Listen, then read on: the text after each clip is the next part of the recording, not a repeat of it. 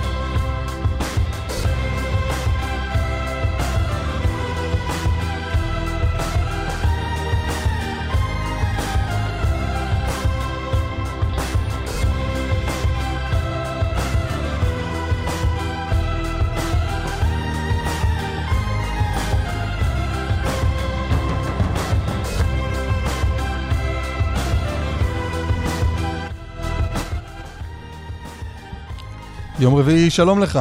שלום, שלום. זהו, אישרו. כן? כן. מה? מה אישרו?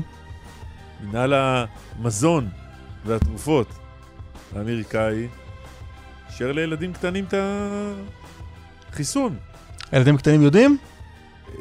מתעוררים עכשיו, מעדכנים אותם בזה הרגע. חמודים, בוקר טוב. בני 5-12, בוקר טוב. בוקר טוב, לקום, הולכים להתחסן. הנחות שלכם בקופת החולים. כן, אפשר להתחסן. 5-12 יכולים גם להתחסן, עלי בדי FDA. רוצה לנהל אימורים על כמה אחוז מהם התחסנו? אני לא רוצה. מעניין שאתה שואל, כי אתמול, כשביקשנו נושאי שיחה, אז תלגרם אליי, שזה שלח הודעה בטלגרם, המאזין משה. ואז הוא כתב לי, ביום 6 ביוני 2021, התחילו חיסוני הילדים, וראיינתם את הדוקטור מירי מזרחי ראובני, ראש חטיבת הבריאות במכבי. זה נכון. בסוף הראיון, והוא אף מגדיל ועושה המאזין משה, מצרף לינק לשידור. וכותב, החל מדקה, כך וכך. הימרתם, הדוקטור מזרחי ראובני, קלמן ליבסקינד ואתה, כמה אחוז מבני הנוער יתחסנו? בגילי 12-18. בוא, באדיבותו של המאזין משה, נשמע כעת את הקטע, אנחנו חוזרים במנהרת הזמן, תחזיק חזק בכיסא, כן. כ5 חודשים לאחור. הערכה שלך, כמה אחוזי התחסנות יהיו כאן? אני מעריכה שסביב ה-40-50% מהנוער יתחסן בהקדם. באמת? כן. אסף, הימור שלך? 40-50% נשמע לי הרבה. בואו נראה. אם אתה גורר אותי להימורים... יותר קרוב ל10%, לדעתי. אני רציתי להגיד... מעטת התחתון של 10%, אם אתם שואלים. רציתי להגיד על 20 מלמטה בדיוק. איזה 18% כזה. טוב. רגע, אז מתי אנחנו קובעים פה עוד כדי לבדוק מה הנתונים? כן, מי ניצח? בואו ניפגש באוקטובר ונראה. אוקטובר זה עכשיו, לא? הנה, חזרנו להווה. אוקטובר זה עכשיו. אני אמרתי 10% מלמטה, אתה אמרת 18%? כן, אמרתי 18, נקבתי ב-18. כן, כן, והגברת מזרחי ראובני אמרה... בין 40-50. כמה יצא? על פי דשבורד, משרד הבריאות, מהשבוע שעבר, התוצאות הן יותר מ-47% מחוסנים בקרב בני הנוער. אז מי צדק? כמובן, הדוקטור מזרחי ראובני. אתה אמרת באזור 18%, אתה רוצה להסביר איך נפלת פה? יפה מאוד. עכשיו, שים לב, מה כותב, מה מוסיף, מגדיל ומוסיף וכותב המאזין משה, המלצה, אולי כדאי שתפסיקו להמר. קודם כל אני רוצה להגיד לגבי להגנתי, אם אפשר, זה לא היה אימור ליבתי. האימור הליבתי היה שאנשים התחסנו, האימור הלא ליבתי זה כמה מבני הנוער התחסנו. אז בלא ליבתי לא יצא בדיוק. אני כמובן רוצה ללכת נגד ההמלצה של המאזין משה ולהמר על התוצאות מגמת ההתחסנות בקרב בני 5 עד 12. קדימה, המר. אני אומר 20 מלמטה. אני אומר אזור ה... זה מה? 20. 20 וטיפה. 20 וטיפה. לא, אני לא מאמר בלי הדוקטור מירי מזרחי ראובני. התחלנו לשחק איתה, אז עוד משחקים כולם או שלא. יש עניין לנסות להשוות אחרי שהובסנו בפעם הקודמת. זה לא פייר, אמרה פעם אחת וברכה. ובכל זאת? בכל זאת היא פגעה יפה מאוד, ממש. ובכל זאת? ובכל זאת, מה יש לנו בתוכנית הבוקר? ובכל זאת, אימור שלך לגבי... כמה אתה אמרת? אמרתי 20 וקצת. אז 20 וקצת ואחד. טוב, עוד רגע תהיה פה השרה להגנת הסביבה ממרץ, תמר זנדברג. נדברת על דוח מבקר המדינה מאתמול, שמצביע על חוסר הערכות ממשלתית מול משבר האקלים. נדבר איתה, וגם כמובן על הדברים המכונים פוליטיקה. נדבר גם על ההחלטה הזו שהזכרנו עכשיו, של ה-FDA, חיסון ילדים מגיל 5. נדבר על האירוע די מרתק שקרה אתמול באיראן. מה קרה? הסייבר תקף אותם. וואלה. למשך שעות ארוכות מאוד. אנשים לא הצליחו לתדלק, יחד עם שלטי חוצות ששלחו אותם להרים טלפון, להנהלה, ולשאול למה אין דלק. אנחנו כאילו מדווחים על זה הרבה כי אנחנו שמחים לעד, או כי אנחנו... או כי זה אנחנו עשינו? אני לא יכול. אני לא יכול להתייחס לשידור לשאלה הזו. אני שואל בתמימות. תסגור את המיקרופון, אני אענה לך. רגע, אני סוגר. וואו. אבל זה בינינו. לא, גם מאיפה הבקיאות והידע? בוא, עזוב. אני עיתונאי. לא יודעת שהמקורות שלך מגיעים עד לשם? מה עוד? לא יודע, אני השארתי את הליינאפ במקום אחר. לא רוצה להגיד לך סתם, אני פשוט לא יודע. עוד דברים. יש דברים מעניינים. מילה שלי. העורך הוא איתמר דרוקמן. אנחנו פה רק נגיד שאנחנו עד 10 כאן, גם ברדיו, כאן נושבת, גם בטלוויזיה, כאן 11. אפשר לצאת לנו באשטג קלמן ליברמן בטוויטר, ואנחנו גם בטלגרם. חפשו בערוץ הטלגרם שלנו, קלמן ליברמן. בטלגרם, אפשר להגיב, ואנחנו אפילו לעיתים מקרים תגובות. דרוקמן עורך, אביגל בסור מפיג, דבורה סוויסה על הביצוע הטכני, והשרה להגנת הסביבה ממרץ היא תמר זנדברג. שלום. שלום רב, בוקר טוב. מה נשמע? ברוך השם, תודה. מה, הרבה זמן לא דיברת איתנו? כן, לי זה עבר מהר. כשנהנים, ככה זה. לא, כי אתם פתאום נהיים שרים, ואז וואלה, פחות מתאים לכם לדבר. אנחנו נשארנו כמו שהיינו, אתם פתאום נהייתם גדולים, לא מדברים. אבל את כל זה אתם אומרים כשאני פה. נכון. מה תגידו ביום שאני לא נמצאת? טוב, אז נגיד את זה מחר. אנחנו ניילל את זה לרוח, ולא אלינו בפני מי, אז אנחנו מנצלים את זה עכשיו. הבנתי. מה הדבר שהכי תפס אותך בדוח מבקר המדינה? אני חושבת ההתעלמות, או כמעט ההתעלמות, אני אגיד, ארוכת השנים, של ישראל עד היום, גם כשכבר לעולם היה ברור שמדובר במצב חירום משברי ודחוף, וגם כשכבר ברור שישראל היא מאוד מאוד רגישה ומושפעת, ובעצם צפויה לספוג אסונות אקלים הולכים ותחופים והולכים ועוצמתיים יותר ויותר בשנים הקרובות, וזה ממש כבר בשנים הקרובות, כן? זה כבר, משבר האקלים זה כבר לא עניין לילדינו או לנכדינו, אלא זה ממש קורה כאן ועכשיו. המדע כבר יודע את זה מספר שנים, כל הדוחות מצביעים על זה. אגב, יש תנועה סביבתית רחבה מאוד בעולם ובישראל שכבר מטריעה על זה, ואני חושבת שקיץ 2021 הוא נקודת מפנה גם בהבנה של הדבר הזה במדינת ישראל, ודוח המבקר שם על זה איזשהו באמת, אני חייבת לומר, זרקור מאוד מאוד מעמיק, כמי שעוסקת בנושא הזה באמת כל יום, בארבעת החודשים האחרונים, אבל גם הרבה מאוד לפני זה, כחברת כנסת, כפעילה, זה היה איזושהי הכרה ממש רשמית, אתה יודע, דוח המבקר זה דבר די ממלכתי, די ככה מיושב, ולקרוא את המילים שאנחנו מכירים ושיוצאות מפינו בישיבות הממשלה, בישיבות התקציב, עם אנשים שבאמת אנחנו מנסים לגייס אותם לנושא הזה, לראות אותן בדוח מבקר המדינה, אני חושבת שזה קפיצת מדרגה משמעותית מאוד בהבנה הישראלית. כן, אז המבקר מזכיר את הסכנות שבאמת גם קשורות אלינו, עליית מפלס מהים, גם הפצת מחלות. כן, חום, התייבשות, ירידה במשקעים, לילות חמים יותר. וגם מדבר על בעיות ביטחוניות, כלומר, עניינים גיאו-אסטרטגיים, שאם יש פה מצוקת פליטים, אז דברים גם יגיעו אלינו. אבל יש איזו תחושה כאילו זה באמת בידינו. כלומר, מדינת ישראל, מדינה קטנה, אנחנו פסיק וכלום ושום דבר ממה שקורה בעולם. אין לנו באמת, לנו, אזרחי המדינה ולממשלה, באמת יכולת למנוע את הדבר הזה. לא, אז אני אגיד כמה דברים. קודם כל, בהחלט יש לנו דברים שאפשר לעשות. א', ישראל, יש לה מחויבויות בינלאומיות, והיא חלק מהמאמץ הגלובלי.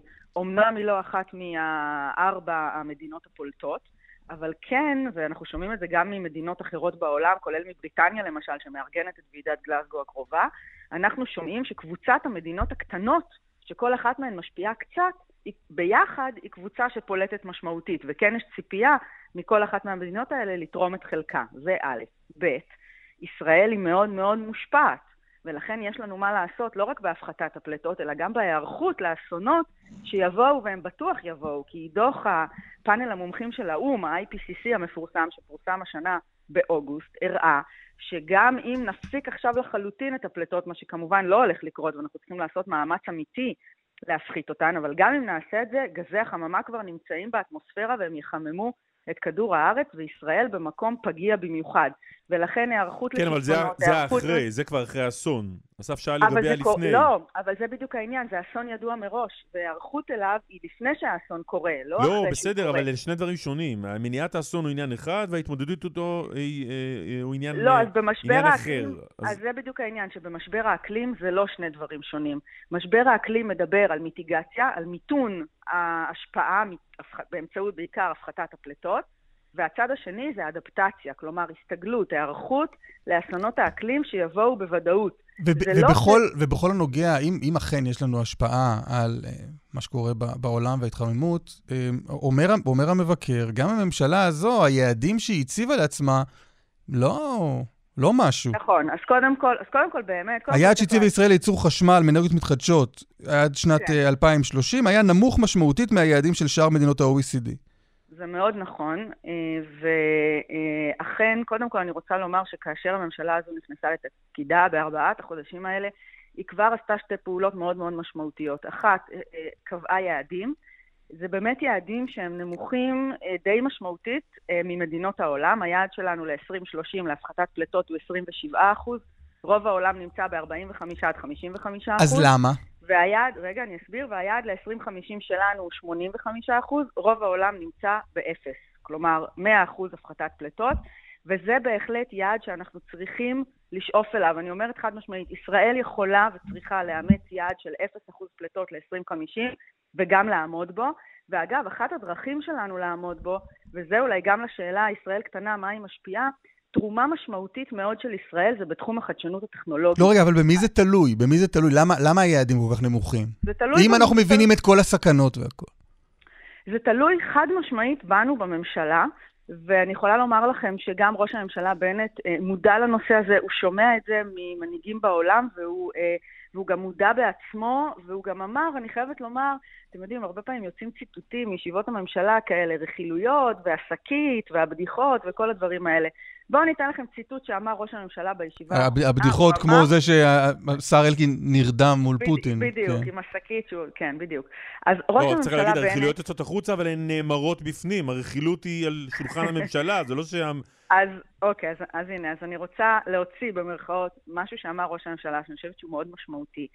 ראש הממשלה אמר שבהרבה מדינות בעולם משבר האקלים הוא נושא פוליטי, בין הבנה שנמצא בצד אחד של המפה הפוליטית, לבין הכחשה או התעלמות שנמצא לרוב בהרבה מדינות בצד השני, ובישראל ימין ושמאל מאוחדים סביב ההבנה שהמשבר... לא, אבל את עדיין לא עונה לשאלה, תמר זנדברג, אז למה היעדים כל כך נמוכים?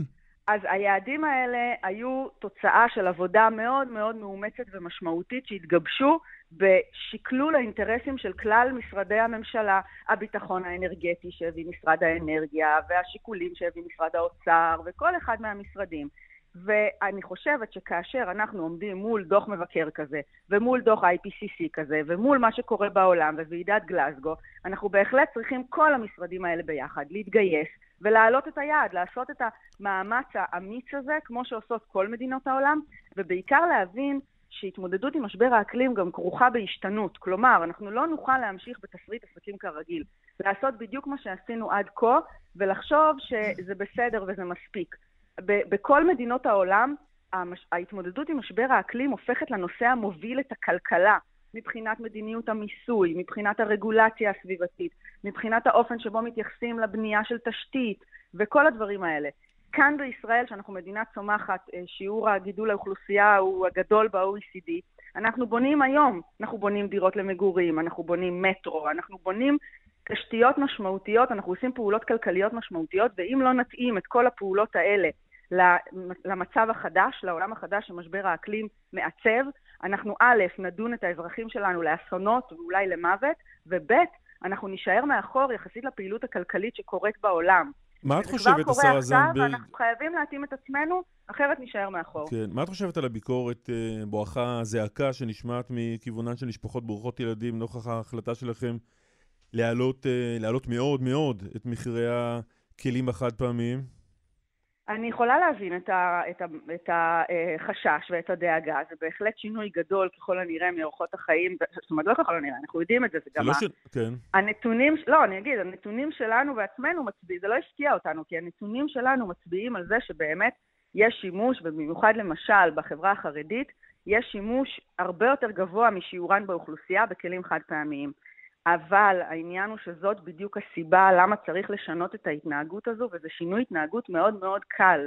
כי לעבור לשימוש בכלים רב פעמים, ולשטוף את הכלים, ואפילו לקנות מדיח. שמעתי שכאלה אומרים, יש משפחות שלא יכולות להרשות לעצמן מדיח. מדיח זה הרבה יותר זול מאשר שימוש לא, לא, הבעיה של המדיח בכלים חד פעמים. הבעיה של המדיח זה לא העלות של המדיח. זה שמשפחה שיש לה 5, 6, 7 או 8 ילדים, המדיח הוא לא פתרון בשבילה.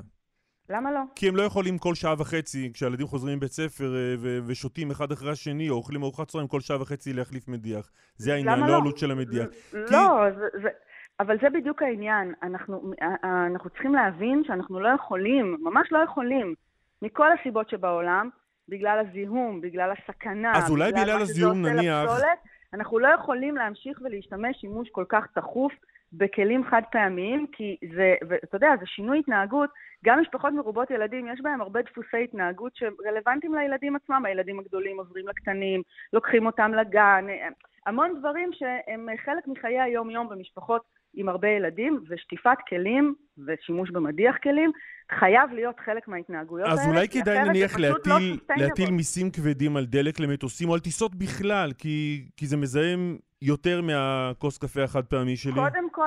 קודם כל הדברים האלה הם לא אחד במקום השני, ומה צריך להסתכל על הנתונים, אנחנו בהחלט מעלים. לא במקום, להוסיף עוד 50% מס על טיסות לחוץ לארץ. אז בוא אני אגיד לך שבחוק ההסדרים הקרוב, אנחנו בהחלט מעלים לדוגמה את המס על הפחמן, שחל על תעשייה, שחל על...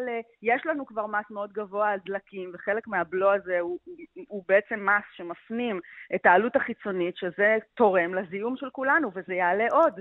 יש לנו, מס הפחמן הוא חלק מחוק ההסדרים הנוכחי. אתה יודע, זה לא כאילו פיקנטרי כמו הכוס החד פעמית, אבל זה קיים, וזה יעלה עוד. לא, זה לא פיקנטרי, אולי זה לא פופולרי, ואולי זה של בייס אחר, כי המשפחות המרובות הילדים במגזר החרדים לא יושבות כרגע בקואליציה. זה יכול להיות שזה יפגע במצביעים שלכם. אני שואל ברצינות, למה שלא נעלה ב-100% את מחירי הטיסות? אבל מס הפחמן יפגע בשימוש בדלקים מזהמים ופולטים גזי חממה לתעשייה. לא יודעת באיזה בייס, זה לא מס שמכוון לציבור. כן, אבל עדיין היה קשה לך, אבל שרה זנדברג, היה קשה לך לריב עם שרת האנרגיה, קרין אלהרר, כי היא אולי סופגת לחצים מגורמי תעשייה מאוד מאוד חזקים, ובהינף אצבע אפשר היה לעלות ב10 שקלים לקילוגרם של כלים חד פעמיים, כי אין שם אף אחד מסביב לשולחן הממשלה שבאמת מתמודד עם הדבר הזה. סלחו לי, אבל זה פשוט לא נכון. כי הנה, למרות הלחצים מהתעשייה, ולמרות עליית מחירי החשמל הצפויה, עשינו וחתמנו באותו הנף מצד אחד, אבל מצד שני באותה עבודה ועדיין היעד שלנו לפליטת גזי חממה הוא עדיין נמוך משמעותית, לא מכל, אבל מרוב עמיתנו ב-OECD. אתם צודקים ואנחנו רוצים להעלות אותו. אנחנו במשרד הגנת הסביבה הצענו יעד של 40% עד 2030 ו-100% הפחתה עד 2050, ואני עדיין חושבת שבתקופה הקרובה אנחנו צריכים לתקן את היעד שלנו, ובאמת לראות איך כלל המשק מתגייס על הבעיות שזה יוצר ועל האתגרים, כי בסוף הבעיה של משבר האקלים חמורה יותר מהאתגר של להתמודד איתו ולהיערך אליו בזמן. ובסוף זה הבחירה. הבחירה היא האם להיגרר אחרי שהאסונות כבר יבואו, כמו שקלמן ציין קודם, או להוביל באומץ כבר מעכשיו את ההתמודדות. לא, אז אני שואל, רק כדי לסגור את העניין הזה, אם היית רוצה שטיסות לחוץ לארץ יעלו הרבה יותר, כדי שאנשים ייסעו הרבה פחות ויגנו על הכדור? התשובה היא שטיסות, נסיעות ברכב הפרטי, כל הדברים שצורכים אנרגיה, הם בהחלט צריכים להפחית אותם, ויש לנו תוכניות לזה. אנחנו עכשיו, ביום ראשון בישיבת הממשלה, קיבלנו שתי החלטות דרמטיות, אחת על התייעלות אנרגטית, והשנייה על תחבורה חכמה ונקייה, על חשמול התחבורה הציבורית, 9 מיליארד שקלים על עידוד תחבורה ציבורית, על חשבון הרכב הפרטי, שזה לא, זה לא ענה על השאלה שלי. זה לא ענה על השאלה. את לא יכולה לחשמל את המטוסים. לא, אני שאלתי על מטוסים. האם את בעד להעלות את המחירים כדי לגרום לאנשים לא לטוס? התשובה היא כן, גם מטוסים. אתה רואה שחלק באמת מההתמודדות עם משבר האקלים זה לנהוג יותר לוקלי, לטוס פחות, לצרוך פחות אנרגיה, אבל תבינו שפלסטיק, כי אתם כאילו משווים את זה זה מול זה, תבינו שפלסטיק זה גורם זיהום משמעותי. במיוחד בישראל, 90% מהפסולת בים ובחופים ובשטחים הפתוחים זה פסולת חד פעמי, פלסטיק חד פעמי, ואז זה כולנו רואים, מטיילים שם. גם החברה החרדית, אגב, כאלה שטסים פחות, מטיילים יותר בארץ ופוגשים שם את הפלסטיק. אז תבינו משהו, זה לא במקום, ואנחנו לא, זה לא קורץ פה לציבור כזה או אחר.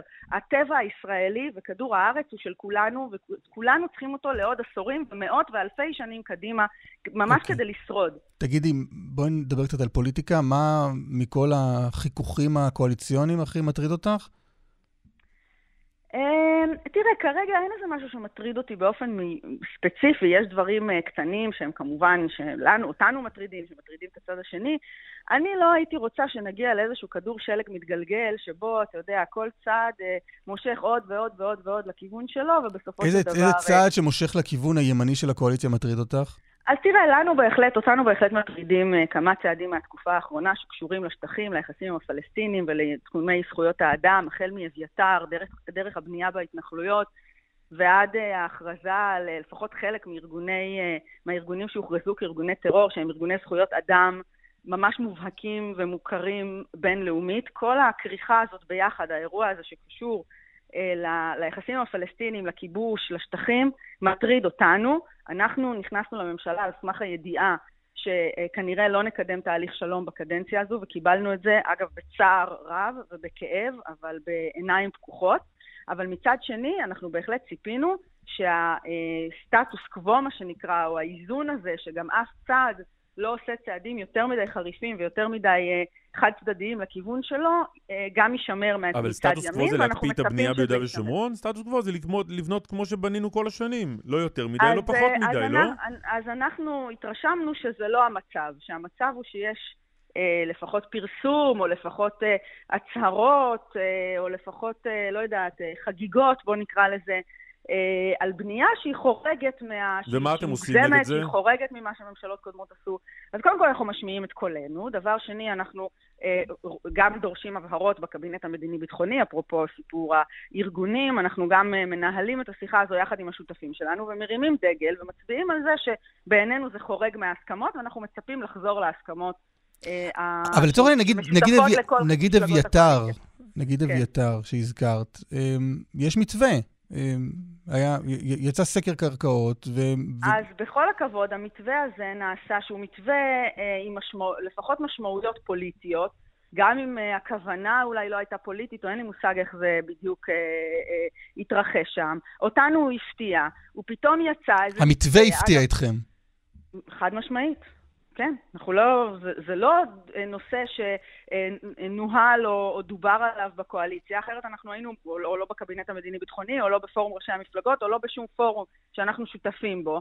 הוא הפתיע אותנו, הוא חורג משמעותית בעינינו, זה בעצם אומר, משמעותו הקמה של התנחלות חדשה, שדבר שאנחנו, הוא חורג מההבנות שבבסיס הקואליציה הזו, ולכן אנחנו לא מסכימים לו. מה זה לא מסכימים? ומחר שמענו את איילת שקד לפני כמה ימים מכריזה שאביתר קום תקום. בסדר, והיה וזה יקרה שלא יקום. ומה יקרה כשהיישוב יקום? אז קודם כל לא יקום יישוב, זה בטוח, זה גם לפי אותו מתווה שאתם מדברים ישיבה עליו. ישיבה עם תושבים, תלמידי הישיבה שגרים במקום, תקראי לזה ישיבה.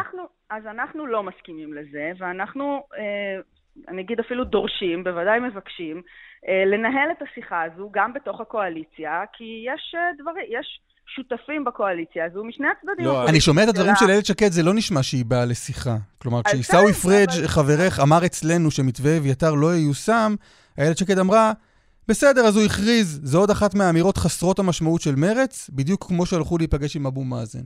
אז אוקיי, אז אני ממש מציעה לכל מי שרוצה לשמור על חיי הממשלה המעניינת הזאת והשברירית הזאת, משני הצדדים אגב, שמאל וימין, אבל כרגע הקריאה שלי מכוונת לצד ימין, לא לצאת בהצהרות שמבטלות את הצד השני ומתעלמות ממנו, וגם לא לעשות דברים שמתעלמים לחלוטין מהשותפים. יש לכם קווים אדומים או שהקו האדום היחיד הוא שכולנו רוצים שהממשלה הזאת תישאר ותשרוד? קודם כל אנחנו רוצים שהממשלה הזאת תישאר ותשרוד. קודם כל. אני אומרת את זה. אנחנו רוצים, אני חושבת שזה משרת את כלל אזרחי המדינה באופן טוב, באופן שאזרחי המדינה, אני יכולה להגיד לך, בכל מקום שאני הולכת ושומעת, מרוצים ממנו. לא, אבל אנחנו רוצים שזה יקרה. אם אני מבין נכון, קלמן שואל בעצם, האם יקרה פה משהו, האם יקרה פה משהו, שאת אדם עם אג'נדה, עם אידיאולוגיה, את אדם ערכי, יש משהו שיקרה בממשלה הזאת שתגידי, זה כבר חצה את כל הגבולות. התשובה היא שחד משמעית, וכמרץ אני אומרת, יש לנו אידיאולוגיה מוצקה, ויש לנו גם קווים. ומה זה הדבר הזה? אבל אני חייבת לומר, לא, אבל מה זה הרגע הזה? שנייה, לא יודעת, באמת לא יודעת להגיד. הנה, אחד מהמאזינים מציע לך רגע כזה ושואל, ובקש לשאול אותך, האם כשאביתר תקום, אין ממשלה? אז כל אחד יכול לסרטט את הקו, וכל אחד יכול לשאול מה זה אומר. אני כן אומרת, אבל לא כל אחד יכול לענות, את אומרת. רגע, לא, אני כן מכניסה אותנו לפרופורציה רגע, ואומרת שאנחנו 4 חודשים לתוך האירוע. יש המון דברים טובים שהממשלה הזו עשתה. יש בה אתגרים לנו משמאל. אני חייבת לומר שעד עכשיו אין איזה אתגר שכאילו לא, זה אתגרים שצפינו אותם. ידענו שכאשר נכנסים לממשלה כזאת, אז יזומנו רגעים כאלה. אני לא חושבת כמרץ, לא חווינו עדיין רגל של שבירת כלים, ואני חושבת שהרבה מאוד מאזרחי המדינה והרבה מאוד מהמצביעים שלנו מסתכלים ולא רוצים שבירת כלים, בטח לא בשלב הזה. זה לא אומר שזה לא יגיע. תמר זנדברג, האם תאפשרו את יישום מתווה אביתר? אז שוב אני אומרת, אנחנו מתנגדים לזה, אבל את אומרת, אם תקום הישיבה שם זה לא סוף העולם. לא, אני לא אמרתי את זה, אני אמרתי שאת השיחה הזו צריך לנהל בתוך הקואליציה, ולא שאנחנו נקום בבוקר ונשמע הודעות ומתווים חתומים על ידי אנשים שהם דברים שחורגים מהסטטוס קוו שעומד בבסיס ההסכמה הרחבה של הקואליציה. בעצם ניסינו לברר אם יש לכם קווים אדומים כלשהם. התשובה היא שבהחלט יש לנו, אבל אנחנו לא... התשובה היא שיש לנו, בוא, אנחנו מרץ, אנחנו לא מסתכלים. לכן שאלנו, ממש בגלל זה שאלנו.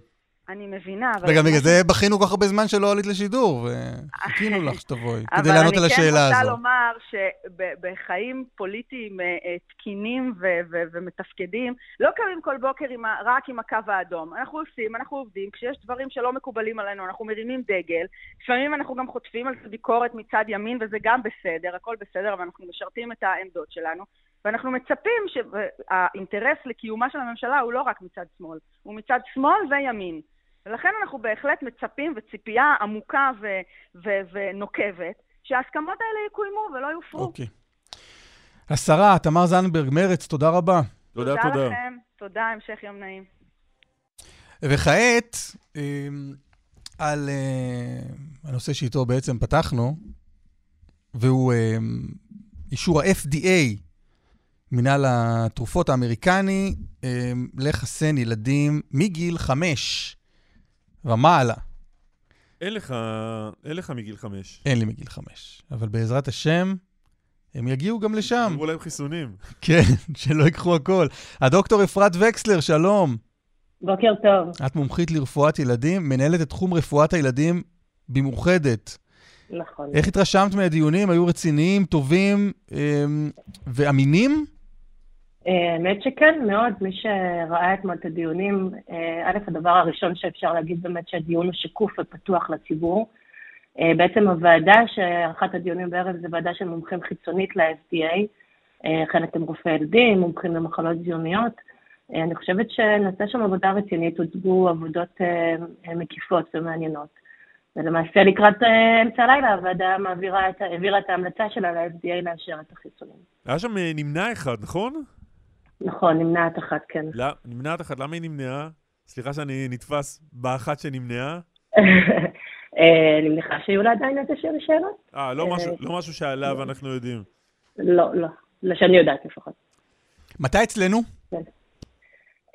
תראה, בעצם אנחנו מקבלים את ההמלצה של ה-FDA, וכמו בסבבים הקודמים, משרד הבריאות צריך יהיה לדון בנתונים גם פה בארץ, לבחון את ההמלצה, ולאשר אותה בהתאם, לאשר או לא לאשר בהתאם, סביר להניח שניתן אישור. אני רוצה להזכיר שבסבב הקודם של האישורים... רגע, רק עוד מילה, איזה דיונים צריכים לקיים פה עוד אחרי שה-FDA קיימת שלו?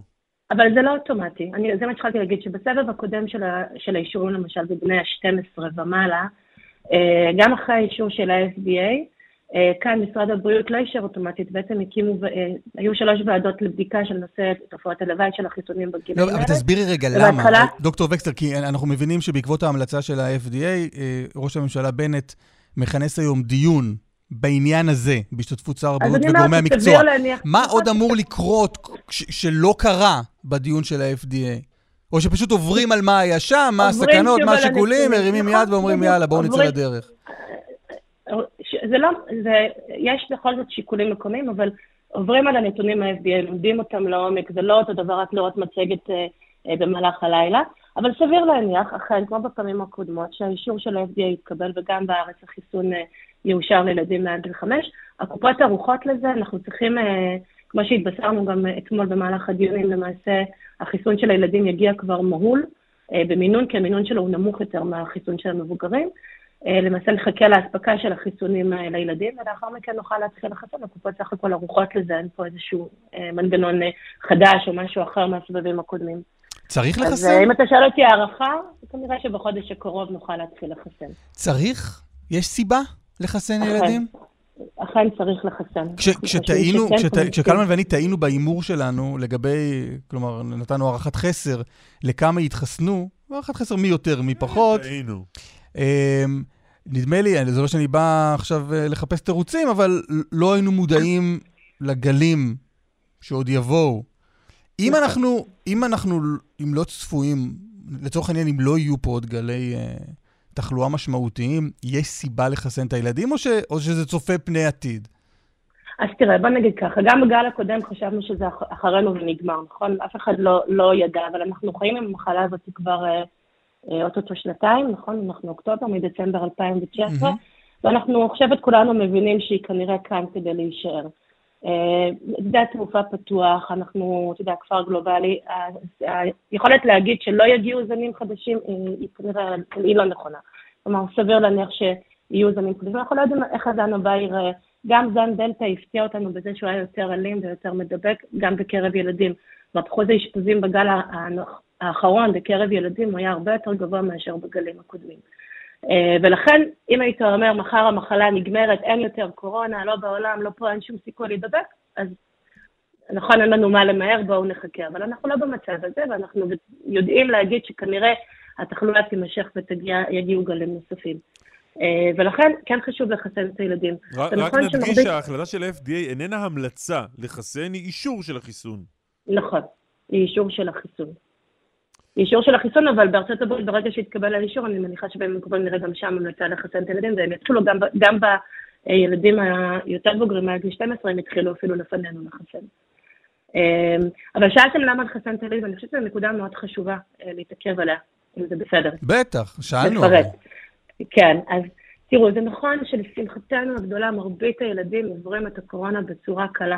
נכון, ומרביתם חולים, חלק גדול ללא תסמינים, ועדיין יש לנו אחוז לא מבוטל של ילדים שחלו בצורה יותר משמעותית, בינונית ואף קשה, יש ילדים שנזקקו לאשפוז, והיו גם מקרי תמותה. אמנם בודדים ביותר, לשמחתנו בארץ כמעט ולא, אבל בעולם דווחו גם על מקרי תמותה מהמחלה עצמה. אז זה לא שזו מחלה שהיא לחלוטין אין לה משמעות. דבר ראשון. דבר שני, אנחנו כבר כולנו יודעים לדקלם ולהגיד שלמחלה הזאת יש גם סיבוכים ארוכי טווח שמופיעים לאחר ההחלמה, ודווקא בילדים הם יותר שכיחים. אנחנו מדברים בעצם על שני דברים עיקריים, על תסמונת שנקראת פילס, שהיא תסמונת דלקתית רב-מערכתית, שהיא מחלה מאוד סוערת וקשה, עם מעורבות של שריר הלב, עם חום מאוד גבוה, שמרבית הילדים שלוקים בה בעצם נזקקים לאשפוז, חלק גדול מגיעים לטיפול נמרץ. בדיווחים הלילה מה-FDA בארצות הברית הם דיווחו על מאות מקרי תמותה למעשה מפילס בארצות הברית, וגם אצלנו דווחנו לא מזמן הסיפור שכולנו נחשפנו עליו של נער בריא שחלה ונפטר.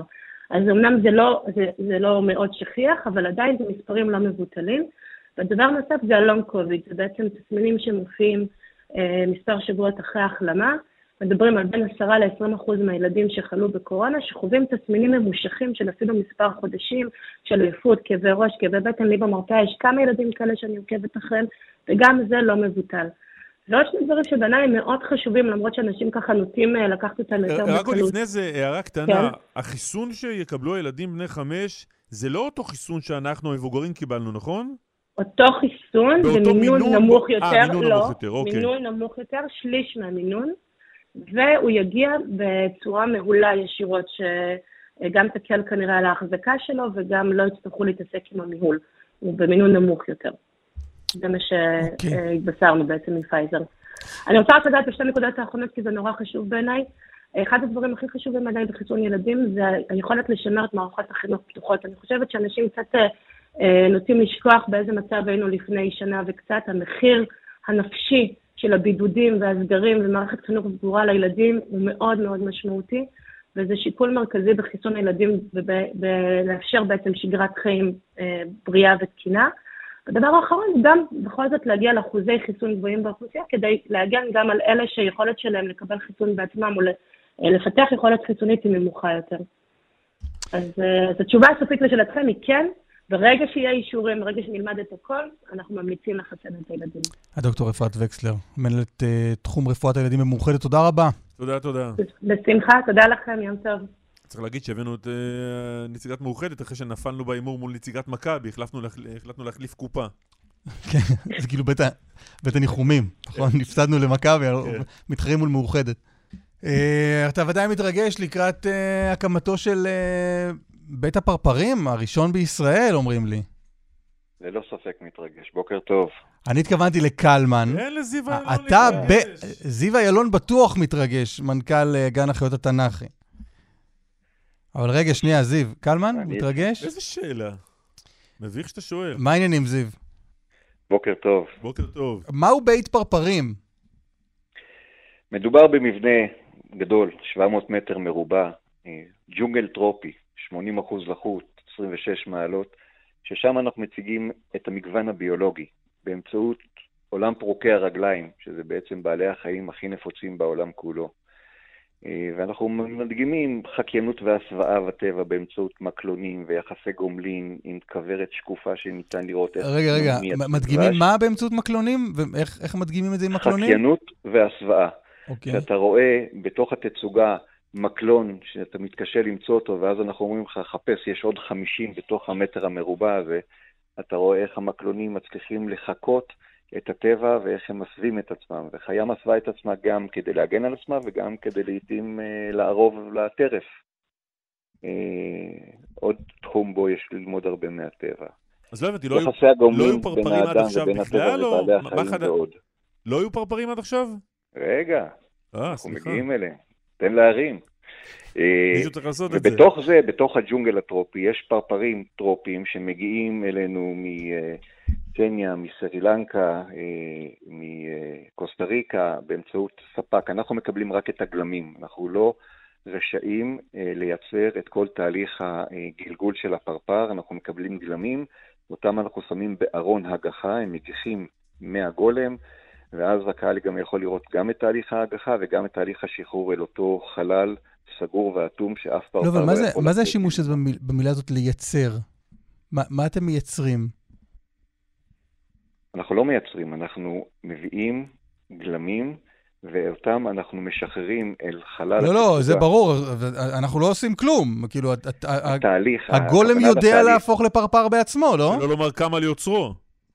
מכיוון שמדובר במינים שאינם נמצאים בארץ ישראל, אסור שהם יצאו מהתצוגה ויהפכו להיות חלילה מין פולש, ולכן אנחנו לא יכולים לקיים את כל תהליך הגלגול של הפרפר, שזה ביצה, זחל, גולם ופרפר. כן. אנחנו מתחילים מהאמצע, מהגולם, שאותו אנחנו מקבלים מספק מורשה, ומשם בוקע הפרפר, מגיח ומשתחרר אל התצוגה. אין לנו כאן בכלל? זה הכל מחוץ לארץ? אלו במיוחד פרפרים שאין בארץ ישראל, כדי להראות באמת את המגוון שיש בעולם כולו, פרפרים טרופיים, במזג אוויר טרופי, ואין אפילו אחד כזה. אסור שיהיה אחד כזה, כי אז הוא יהפוך למין פולש, וזה דבר שאף אחד מאיתנו לא רוצה. משרד החקלאות, האגף לשירותים להגנת הצומח וביקורת, הוא זה שמנחה אותנו, והוא זה שאנחנו עובדים על פי הסטנדרטים שלו. מבנה סגור, כמעט יעד מבוצר, שאף פרפר לא יצא משם. תגיד, זה מעניין לצפות בפרפרים? כלומר, אם אני הולך עם הילדים שלי לגן חיות, אז זה כיף לראות את הגורילה, לראות את הג'ירפה, לראות את הפיל, והנה הם זזים, ומשחקים ביניהם, נגיד. לצפות בפרפר? זה מרהיב. כשיש פרפר כחול, בלו מורפו, 15 סנטימטר מוטות כנפיים, מהגדולים בעולם, ועשרות כאלה, עפים סביבך ולידך, זה פשוט מרומם נפש. ללא ספק, אחד הדברים היפים ונעימים שניתן לראות. כי הקהל מתהלך בתוך הכלוב, זה נראה לי משהו שפספסתי. תצוגה, הקהל מתהלך בתוך התצוגה ממש. לא כלוב, חס וחלילה זה לא כלוב, זו תצוגה. אבל הולכים פנים, בסדר, זה כלוב, כי הם לא יוצאים החוצה. נכון, אבל פרפר נוקש על הדלת אומר, זיו, רוצה ללכת רגע לקיוסק, אתה לא נותן לו, זה כלוב. ממש לא. וזה בתוך רשת, כלומר, זה שמסתובבים בפנים, זה לא אומר שיכול להתיישב לך פרפר על הכתף. ועוד איך מתיישב לך על הכתף, אנחנו ממש מבקשים שלא ייגעו. זו הייתה בדיוק השאלה הבאה, אתם לא דואגים לשלומם של הפרפרים. יצא לי להסתובב פה בישראל כמה שנים, נתקלתי קצת באנשים פה, כדאי לבטח את הפרפרים. אנחנו סומכים על הקהל הישראלי, ולמרות שאנחנו... בגלל זה חשבתי שכדאי לבטח את הפרפרים. כן, אז אנחנו באמת סומכים, ובכל גן החיות, הרי יש כל כך הרבה אינטראקציה עם בעלי חיים. תבדקו ביציאה שאף אחד לא שם את הבלו, זה שלך בכיס שלו של המעיל. זה לא כמו כל הגן חיות. בוא נגיד שלפיל אני פחות דואג. אז אתם מייצגים את החשיבה הישראלית, ואני אומר לכם, ויש מראות בכניסה, והקהל יסתכל שאף פרפר לא נדבק אליו, בכל מקרה חשוב להבין שהפרפרים האלו, כאשר יצאו לכאורה, הסיכוי שלהם לשרוד מחוץ לתצוגה במקום שאין 80% לחוץ ואין 26 מעלות בדרך קבע הוא אפסי. לכן יש הרבה הגנות כדי שלא יקרה מצב שפרפר יוכל להתקיים בכלל מחוץ לתצוגה ועדיין... תגיד רגע, מתי זה קורה? מתי אפשר לבוא לבקר בבית הפרפרים? אנחנו ב-1 בנובמבר, ביום שני הקרוב, פותחים אותו לציבור. בהתחלה הוא יהיה רק עבור באי אקווריום ישראל, מכיוון שאנחנו מחויבים בתו ירוק, והאקווריום עובד על פי תו ירוק, לכן אנחנו נקדיש אותו רק למבקרי הקהל. החל מ-1 בנובמבר ואז בהדרגה לקהל הרחב. זיו אילון. תודה רבה. ועוד מילה קצרה. לא, אין. תודה למשרד התיירות ולאמיר. תודה למשרד התיירות. מנכ"ל גן החיות התנ"כי, תודה רבה לך. שבועיים אני נותן לפרפרים האלה פה. אבל נחמד. מהר. נשמע כיף. בשעה הבאה נדבר על הפיקוח על פייסבוק. האם ישראל צריך לשכנע את האמריקאים? האם ניסתה לשכנע את האמריקאים להגביל את פייסבוק? תהיה פה מנכ"לית משרד התקשורת, תהיה מעניין. ועוד דברים.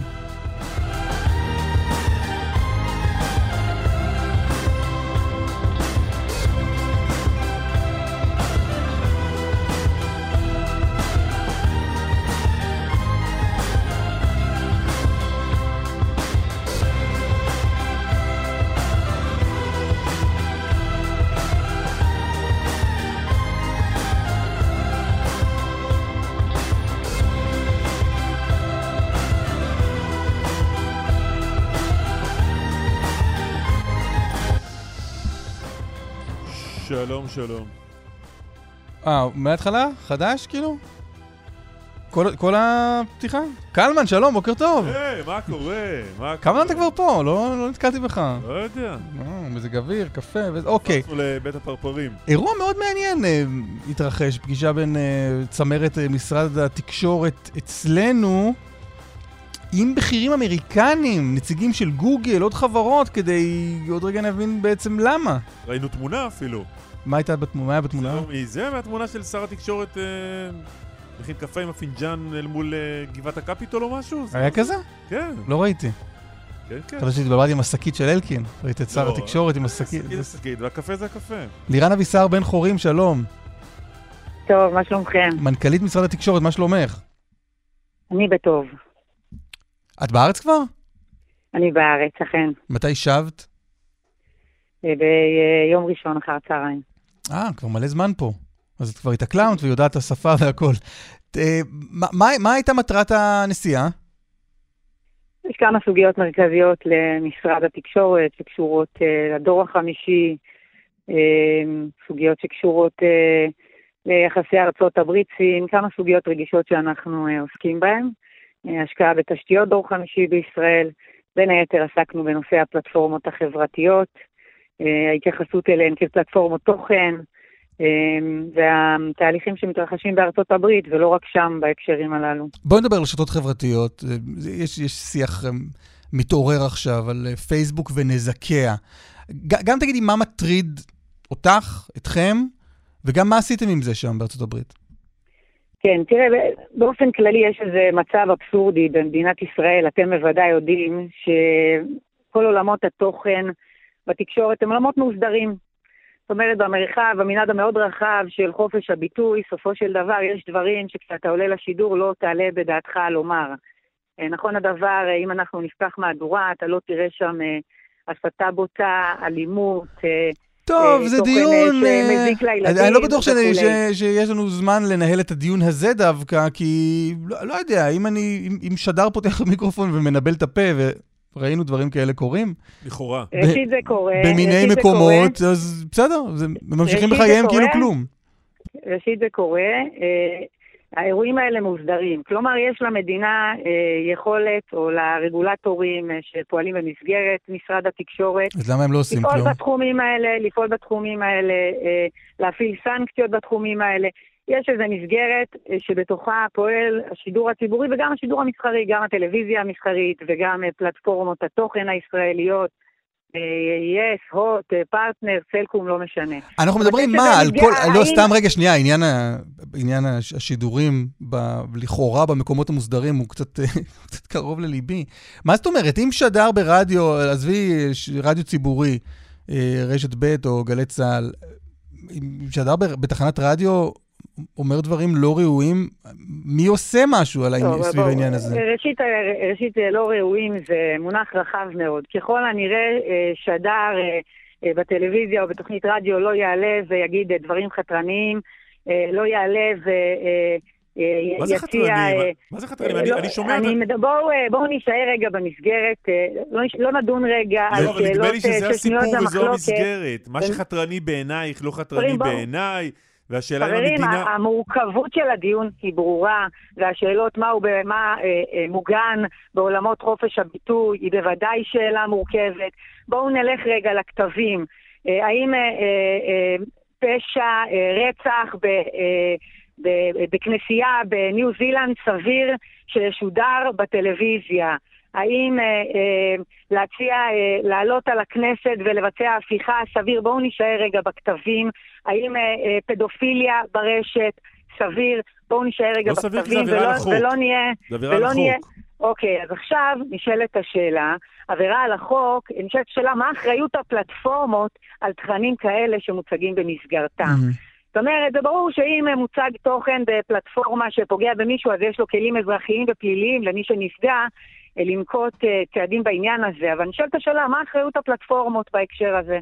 זו סיטואציה שבה הדבר הזה שהוא עבירה על החוק, אתה לא יכול לעלות בשידור ולשדר אותו, אבל דקה אחרי זה יכול מישהו אחר במסגרת הפלטפורמה החברתית להציף אותו, והוא לא מוסדר בשום מסגרת. נשאלת השאלה, האם יש לפלטפורמות אחריות בעניין הזה, שהתכנים האלה משודרים במסגרתן?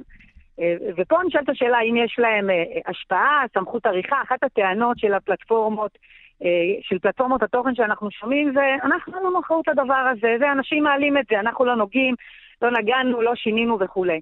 אחד הדברים שאנחנו לומדים, וצצו גם בשיחות שלנו בארצות הברית, שתכף אני אומר עליהם מילה, של הפלטפורמות יש שליטה מסוימת על האלגוריתמים שלהם. הם יודעים למחוק כשהם רוצים תכנים, להסיר אותם, הם יודעים לדחוף תכנים, לקדם תכנים.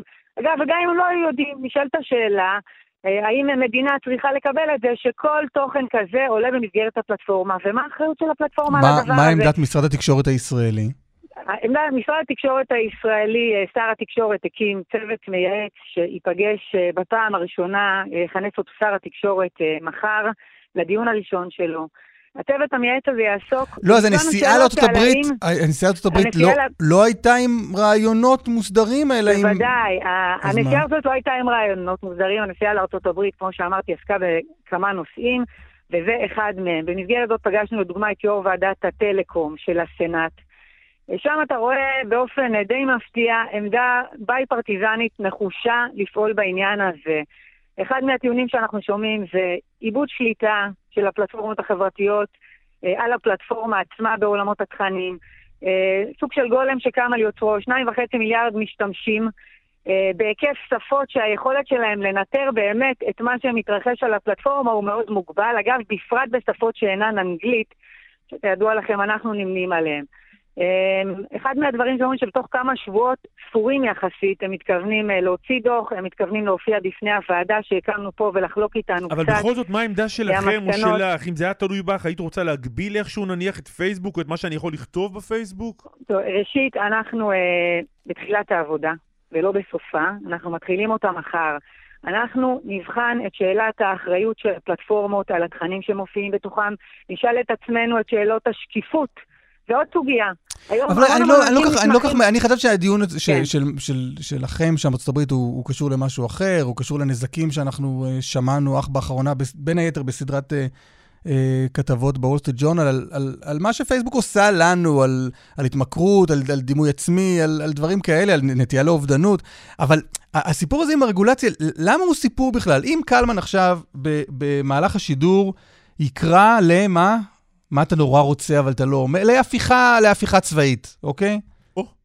נגיד, ולכאורה, הדבר הזה אסור על פי חוק, אז אפשר לתבוע אותו, נכון? אם קלמן יעשה את אותו דבר בפייסבוק שלו, תתבעו אותו. מה הסיפור? למה זה סוגיה? נשאלת השאלה, האם ראשית הדברים שעסקנו בהם בדיוק עוסקים בנושאים שאתה מדבר עליהם, מה ההשפעה של הדבר הזה, על האלימות בחברה, על השנאה, על הכיתוב, ודאי שזה קשור. נשאלת השאלה, האם לגיטימי שעורך החדשות לצורך העניין, לא משנה כרגע באיזה ערוץ, יאפשר לעלות תכנים מהסוג הזה. גם היום אתה יכול לתבוע מישהו שלתבוע או להפיל סנקציה פלילית על מישהו שמעלה תוכן בפלטפורמה. נכנס כאן עוד נתון, תלוי גם על מה אנחנו מדברים. אנחנו מדברים על ערוץ ציבורי, ממלכתי, שמומן על ידי המדינה, או לא, אבל לכן הכי קל ללכת לרשת החברתית. לכן הכי קל ללכת לרשת החברתית, כי שם זה לא ממומן על ידי אף אחד. זה הפרופיל שלי, אני עושה שם מה שאני רוצה. למה לא נתיר לכל אחד לכתוב מה שהוא רוצה? אם זו עבירה על החוק, אז המשטרה תדפוק לי בדלת, תכניס אותי לכלא. אם פגעתי במישהו באופן אישי, שיתבע אותי הוא, ואם לא, בואי נשאר עם חופש הביטוי.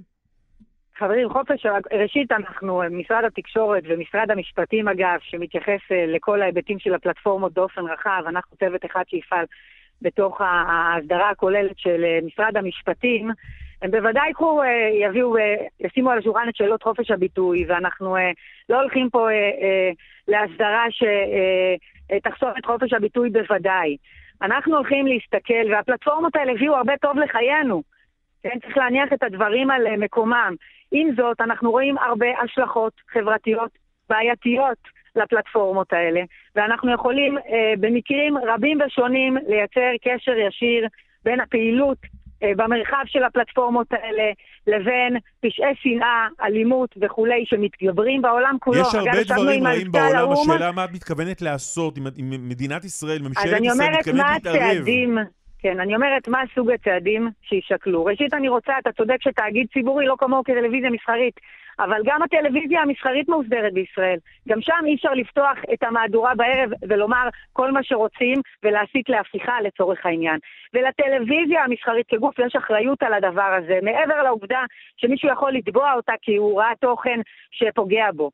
יש לה אחריות על התכנים, אתה יכול להחליט שאתה משדר תוכן שיש לו יותר רייטינג או פחות רייטינג וכו'. יש סוג של תכנים שכשאתה משדר אותם והם גורמים לנזקים משמעותיים, עולה שאלת האחריות שלך כגוף משדר. ואנחנו נמצאים בימים שנשאלת השאלה, מה הועילו חכמים בתקנתם? אם יש רגולציה על הטלוויזיה המסחרית ובדיוק את אותו תוכן אפשר לעלות אחרי רגע בפלטפורמות שמגיעות להרבה יותר אנשים ויש להם השפעה הרבה יותר משמעותית, מה הועילו חכמים בתקנתם שאנחנו מאסדרים את האזור הזה כשהיום כלי התקשורת הכי בולטים והכי משמעותיים הם כלי התקשורת הדיגיטליים שאנחנו עוסקים בהם. מה בדיוק יהיה היקף הרגולציה? איזה סוג של רגולציה ננקוט? קיצור, אין לכם עמדה כרגע אם אתם בעד או נגד איזושהי רגולציה. ראשית, אנחנו חושבים שהגיע הזמן להתערב. נשאלת השאלה באיזה מידה ובאיזה כלים אנחנו נעשה את ההתערבות הזאת. אגב, עוד גם שאלות של שקיפות. את מי חוסמים? למה חוסמים? מתי חוסמים? לפי איזה קריטריונים לכל הפחות? כל הדברים האלה הם היום נעלמים מעינינו. תראו, הגופים האלה הם לא עסקיים פרופר יותר. בדיוק כמו שלטלוויזיה המסחרית יש אחריות, כי אנחנו רואים בו במידה רבה גוף דו-מהותי. גם הגופים האלה אינם גופים עסקיים פרופר, יש להם השלכה ציבורית מאוד מאוד משמעותית. ואחד הדברים שאנחנו נבחון זה את ההגדרה שלהם כפלטפורמת תוכן, כפי שאנחנו מגדירים פלטפורמת תוכן בחוק התקשורת. טוב, כשיהיו עמדות והמלצות, אנחנו נשמח לשמוע. מנכ"ל משרד התקשורת, לירן אבישר בן חורין, תודה. יום טוב. טוב, עניין אחר עכשיו, ברשותך, אם אתה רוצה להעיר עוד דבר מה. בעניין הקודם?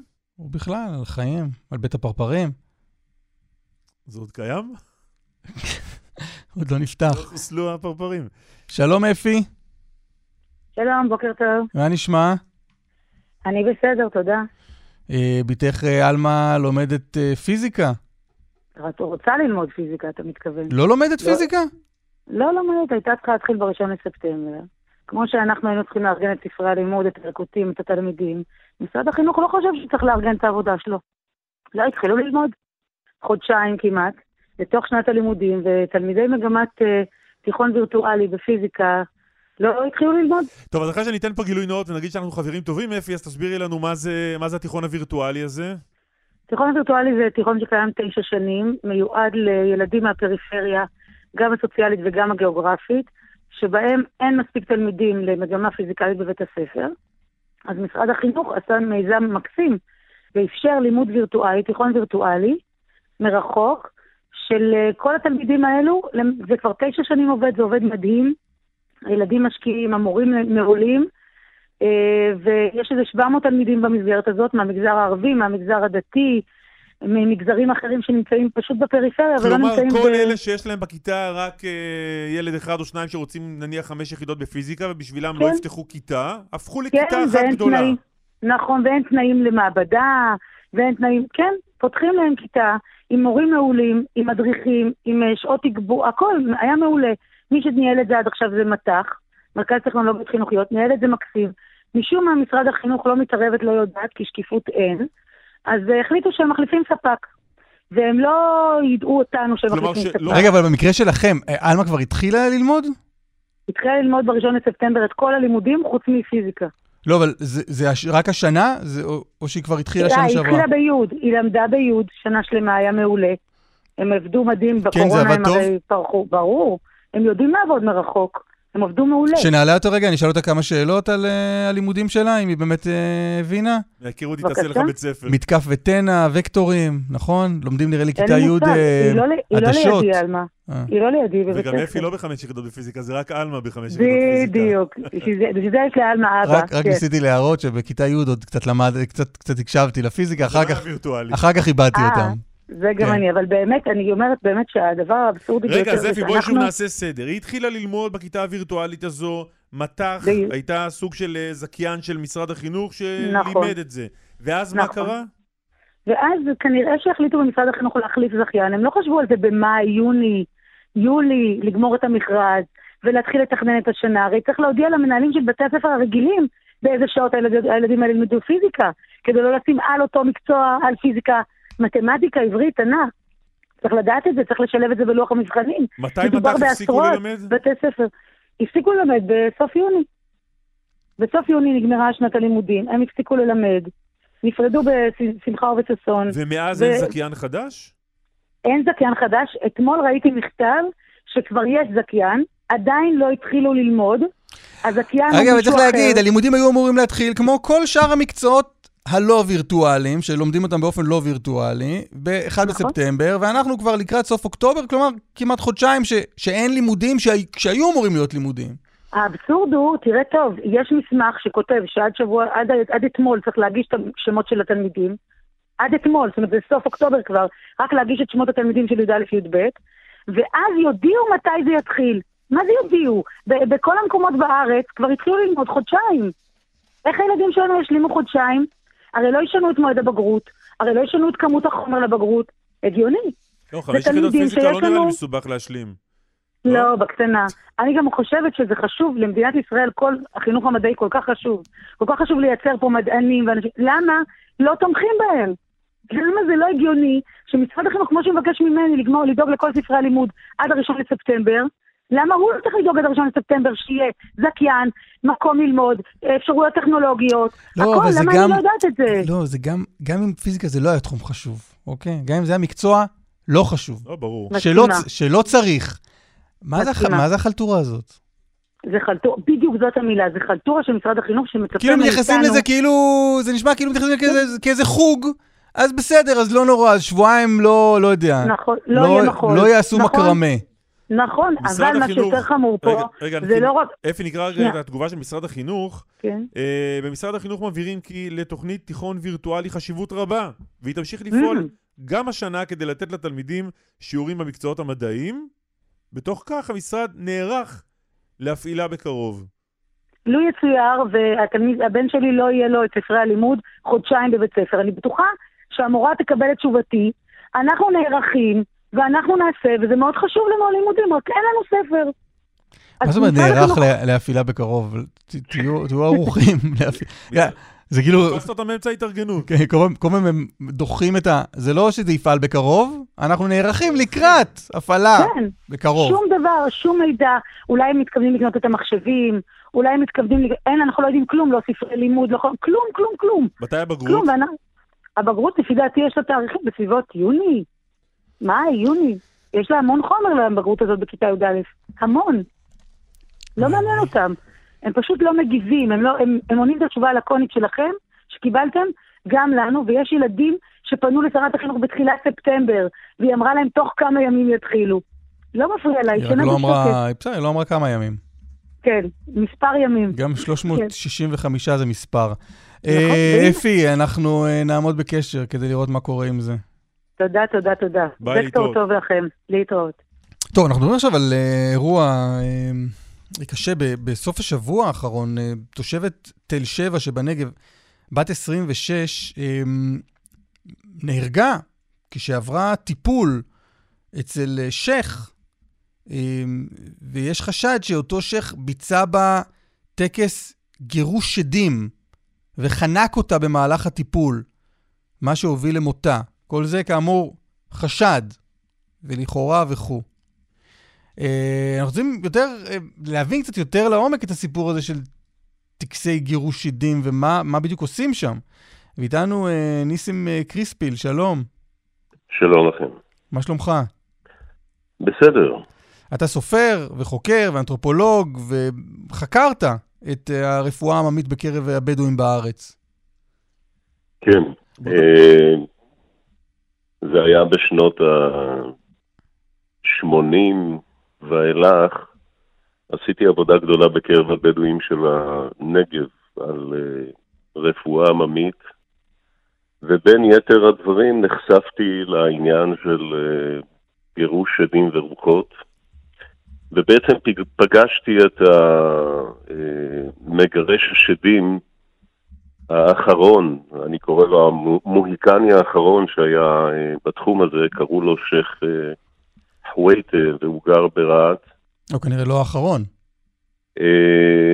הוא כנראה לא האחרון, אבל אלה שבאו אחריו הם שרלטנים, ואני מגדיר גם את זה שטיפל באותה אישה. שרלטנים כי הוא באמת גירש שדים. שייך חוויטה באמת גירש שדים, אבל לא חנק. לא, אבל מה זה גירש שדים? מה זה שדים? אחרי זה נסביר מה זה שדים. כן, מה זה שדים? בוא נגיד שבעולם הפולקלור והאמונה הערבי-בדואי, הם מאמינים שחווה אימנו עליה השלום ילדה בלידתה הראשונה 40 תינוקות. היא לא יכולה הייתה לטפל בכולם, אז היא לקחה 20 מהם וזרקה אותם לתוך בור. ואותם 20 נמצאים עד היום בתוך האדמה, ומתנכלים לאותם 20 שנמצאים מעל האדמה. שם מתחילה האמונה בסיפור של שדים ורוחות בעולם הערבי. ואני זוכר שכשהייתי מבקר אותו ומראיין אותו אחרי התקסים האלה, הוא היה מספר לי שבמגזר הבדואי כשיש מישהו שנטרפה עליו דעתו, לא אוכל, לא שותה, לא מתנהג כמו שצריך, מיד קשרו את זה לחדירה של שד לתוך גופו. ואז היו מביאים אותו... לא אוכל, לא מתקשר, זה נשמע כמו אנשים שלקו בדיכאון. כן, משהו כזה, כן. ואז היו מביאים אותו לשייך חווייטה, ושייך חווייטה ביום חמישי זה היה, הוא היה שם איזה כינוס של המשפחה, וכל מיני כאלה שבאים לראות את הטקס אצלו באוהל. אנחנו מדברים על רעת של שנות ה-70-80, כשהתחילו לבנות את הבתים של רעת, והסקנים לא יכלו להתרגל למבנה הקבע, והם בנו תמיד ליד מבנה הקבע אוהל כדי לחסות בו. הם לא יכלו להיכנס לבית, לא היו רגילים. זה היה מעבר חד מאוד בין אוהל למבנה קבע. ואז את הטקס הזה הוא עשה באוהל שהיה ליד הבית שלו. לשייך ווייטה ולילדים שלו היו טופי תפילה גדולים, מעין איזה כלי מוזיקה כאלה שבהם הוא היה מתופף בטקס ומכניס את החולה לאווירה, כולל את אלה שמסביב, ובשלב מסוים הוא היה מאיים על השד לצאת החוצה. עכשיו, שייך ווייטה אומר שלגבר יש תמיד שדה בתוך הגוף, והפוך, לאישה יש תמיד גבר בתוך הגוף, השד שמשתלט עליה, זה לא יכול להיות גבר בתוך גופו של גבר. ואז כמובן השדים הם עקשנים, לא רוצים לצאת מתוך הגוף וצריך לאלץ אותם לצאת. עכשיו שייך ווייטה אומר שאם השד טוב לו בתוך הגוף ולא רוצה לצאת, אז הוא משתמש בכל מיני אמצעים כדי להוציא אותו. שדים למשל לא אוהבים, לפי התפיסה העממית, לא אוהבים ריח של גומי שרוף. ואז הוא היה לוקח איזה צינור טפטפת כזו ומדליק אותו במהלך הטקס, כדי לאלץ את אותו שד לצאת החוצה. לא הבנתי למה אתה מתייחס לדבר הזה כלא שרלטני, ולדבר שאנחנו רואים אל מול עינינו כאן בהווה, כן כשרלטנות. תשמע, זה טקס קדום, זה טקס קדום שעובר מאב לבן, אני מעריך. ואם חניקה הייתה עוברת מאב לבן, אז זה היה בסדר? לא, ממש לא בסדר. תראה, החניקה לא הייתה אף פעם בטקס של גירוש שדים, והייתי עד לטקסי גירושי שדים. לא, אבל מה זה חשוב שזה עובר מאב לבנו? מה זה חשוב? כן. מה, אם טקס הוא עתיק, זה הופך אותו ללא יודע, למדע. אנחנו מדברים על מסורת, וזה קיים, זה היה קיים גם במגזר היהודי. מגרשי שדים כאלה, עד היום יש כאלה במגזר היהודי. יש שרלטנים גם יהודים, זה בסדר, זה לא תחום למגזר אחד.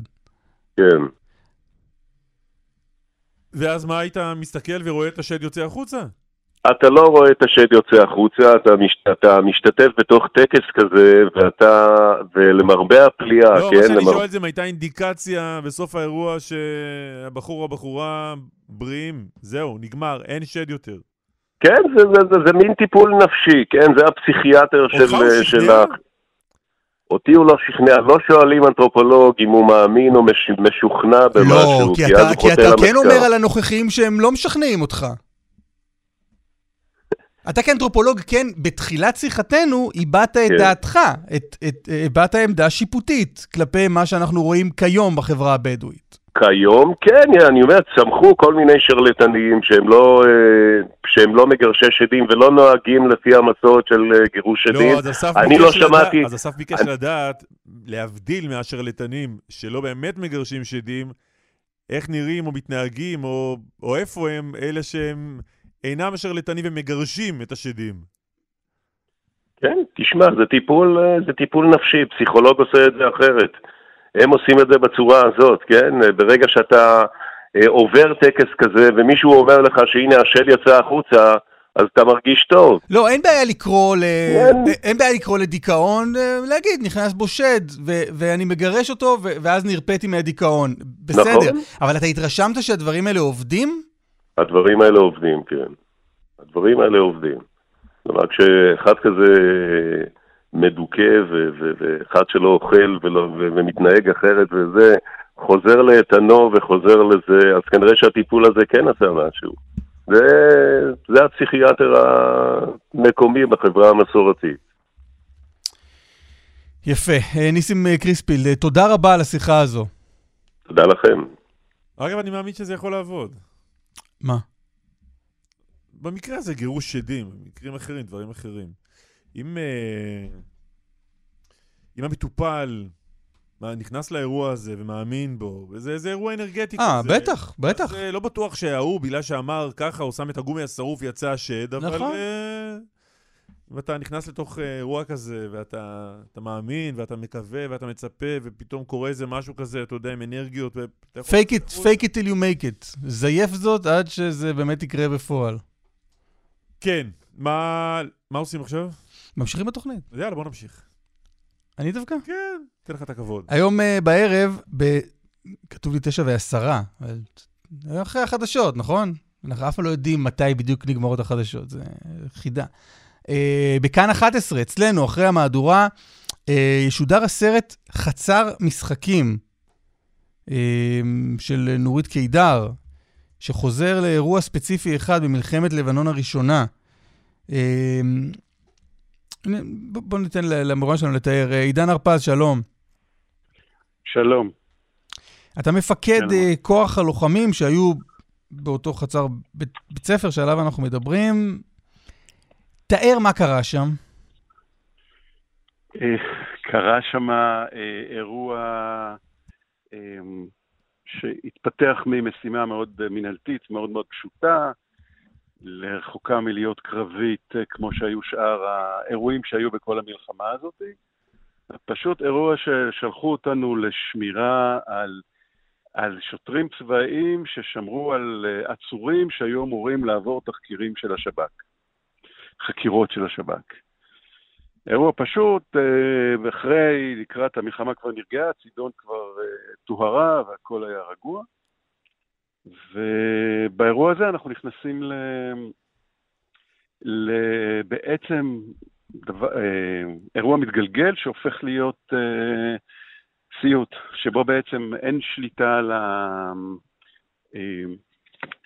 שליטה על מה שקורה עם העצורים. אנחנו נכנסים על כמה עצורים אנחנו מדברים? מדברים על קרוב ל-1,000. 1,000 עצורים? 1,000 עצורים בתוך מגרש כדורסל של בית ספר, מגרש משחקים, גם כדורסל, גם דברים אחרים. צמודים לחומות, אנחנו בעצם יושבים... שוב, שכל אלה נעצרו כי מה? חשבנו שהם מה?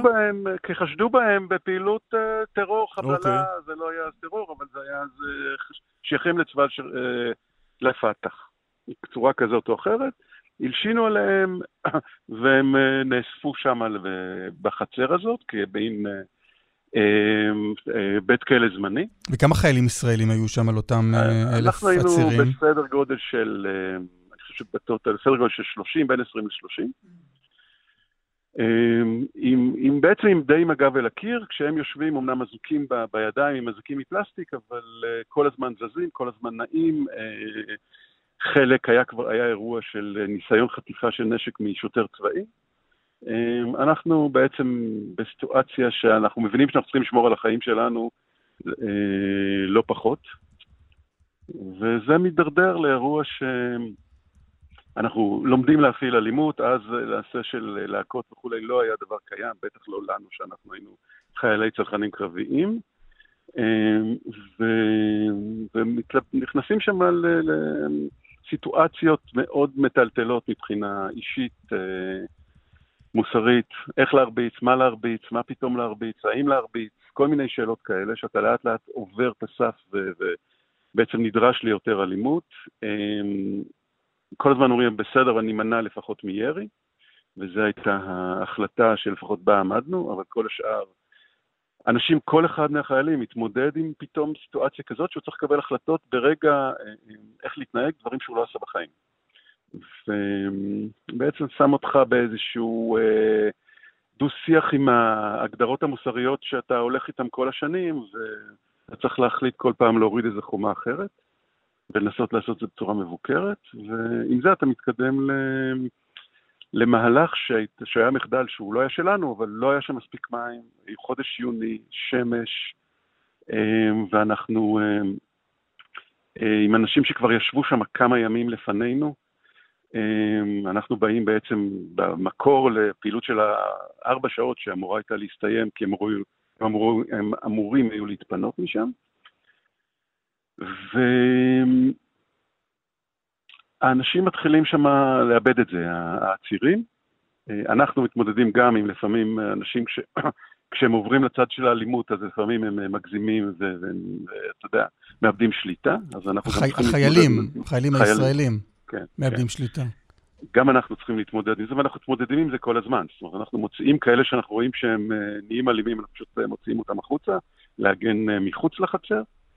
אבל זו התמודדות קבועה, זו התמודדות של כולם, כאילו כולל אותי שנכנס לתוך העניין, כי אני לא יכול לשלוח אחרים לעשות את העבודה השחורה כשאני לא שם. אז, והייתה שם אלימות? כלומר, בסוף הייתה אלימות נגד אותם הצירים? הייתה אלימות ברמה של מכות, ודאי. ברמה של מכות, כל מיני אלתורים, קהלות ודברים כאלה לא היו, אז כל מיני דרכים בעצם אלימים כדי להרגיע אותם, כדי שישארו מאחורי סוג של טלטלית מגוחכת שהייתה בינינו לבינם, בגובה כלום. בסופו של יום נהרגו שם 7 עצירים. נכון. הם מתו ממכות? אחד אני יכול להגיד שכן, זה היה עוד לפנינו, זה היה שלב שעוד המשטרה הצבאית הייתה, זה היה אותו בחור אותו מחבל כנראה באמת שקפץ וניסה לחטוף נשק, ופשוט הכניסו לו מכות נוראיות, ובגלל חוסר, לדעתי, אני לא יודע אם הוא היה מת מהמכות, הוא היה מת מההתייבשות, אבל זה כבר לא משנה. וששת האחרים? אנחנו לא יודעים, הערכה שלי שהם מתו מהתייבשות, כי פשוט לא היו מים ולא היה אוכל, למרות שאנחנו צעקנו וביקשנו ורצינו. והם פשוט מתו, הם כנראה מתו מהתייבשות, אי אפשר לדעת. מה שיפה בסרט זה שבעיניי, זה שנורית לוקחת ומראה את הצד של האנשים שהיו שם, של העצורים. ואתה מבין בסיטואציה הם היו, ואתה מבין שאנחנו... הם חשודים שהם האויב שלנו, רק נזכיר, נכון? לגמרי, חשודים שהם האויב שלנו, אבל אין שום הוכחה, 3 שם שמדברים היו רופאים. לא, מה שאני רוצה להגיד זה שמלחמה היא עניין אלים, נכון? לגמרי אלים, אבל אלים אחרת, כאילו, אלים, אתה יורה והורג מי שתוקף אותך, אוקיי? ועשינו את זה ונפגעו לנו חיילים, כאילו, היינו במלחמה, אבל ההתמודדות שם הייתה שהיינו פתאום צריכים לא להתמודד, כי היה לנו נשק, יכולנו לראות בהם. הסרט איתר את העצירים ההם? או חלקם? הסרט איתר חלק מהעצירים שהיו שם ומראיין אותם. ואיפה הם היום? הם מזרח לבנון? אחד ביוון, אחד בנורווגיה ואחד בירדן. 3 רופאים שהיו שם, שבאמת אנחנו ראינו שהם לא ממש שייכים לעניין הזה. כבר שם אנחנו זוכרים אותם מאז, ונורית הצליחה למצוא אותם בכל העולם. בעבודה מדהימה, ואני יכול להגיד לך שבתור מי שהיה שם, שיזם את כל החשיפה הזאת, שוב, תוך היכרות שלי של שנים עם נורית, מה שעשתה, החזיר אותי לשם, וברמות שלא, לא חשבתי שאני אחזור לשם.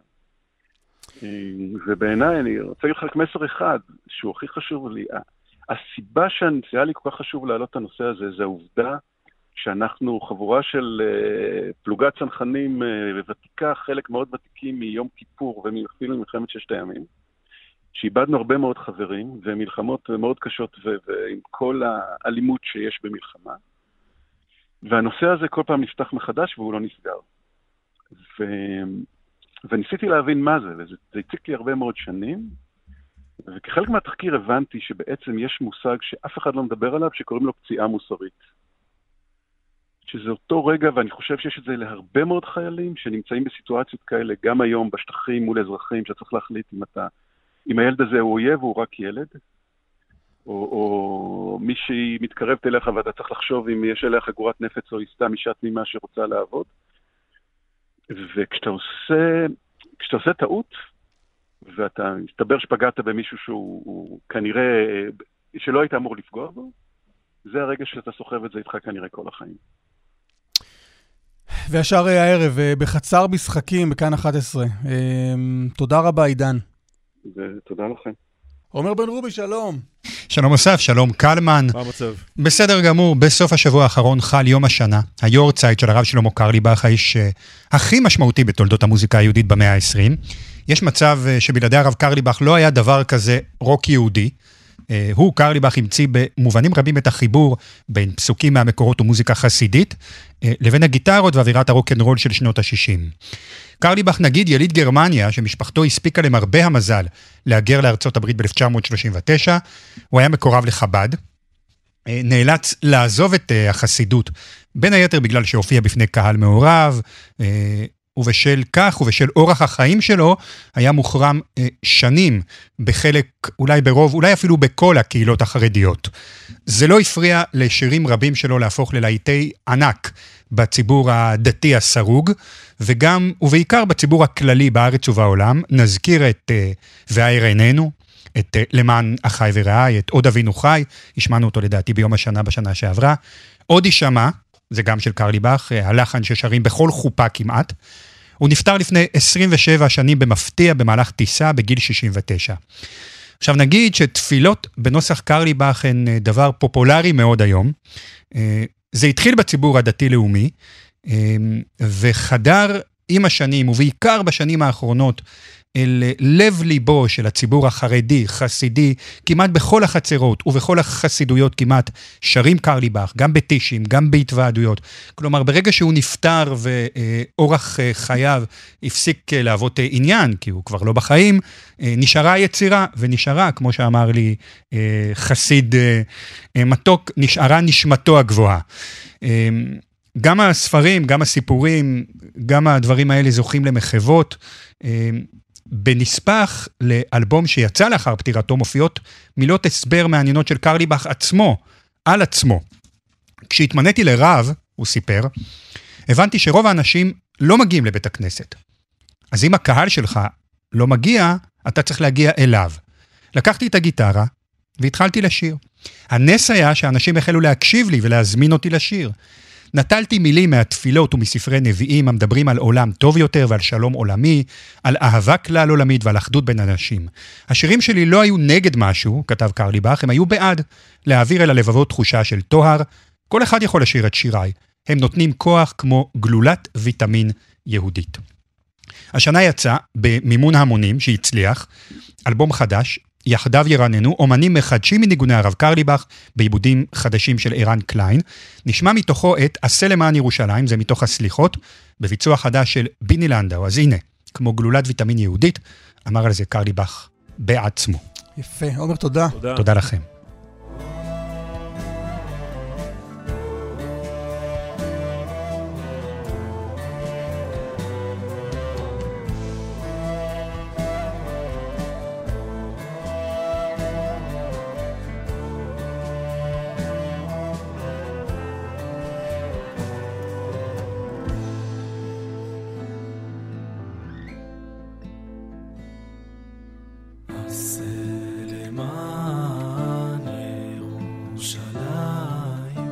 ירושלים עיר קודשך, עשה למען ירושלים, ירושלים עיר קודשך,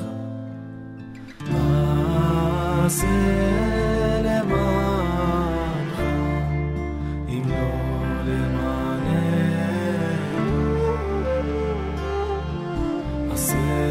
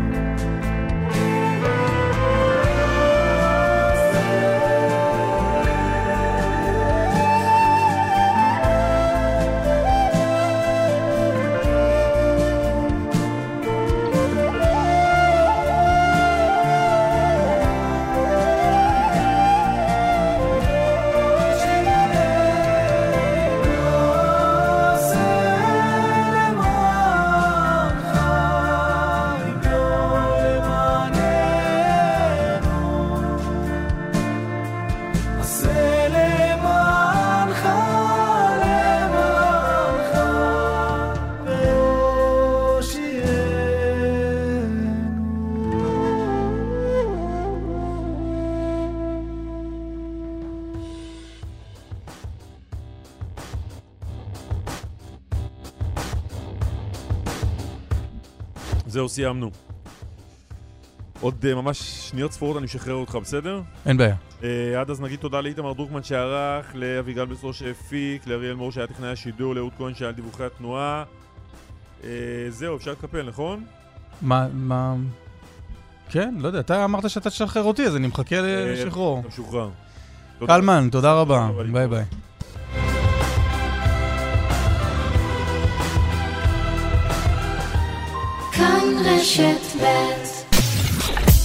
אתן מאזינות לכאן הסקטים.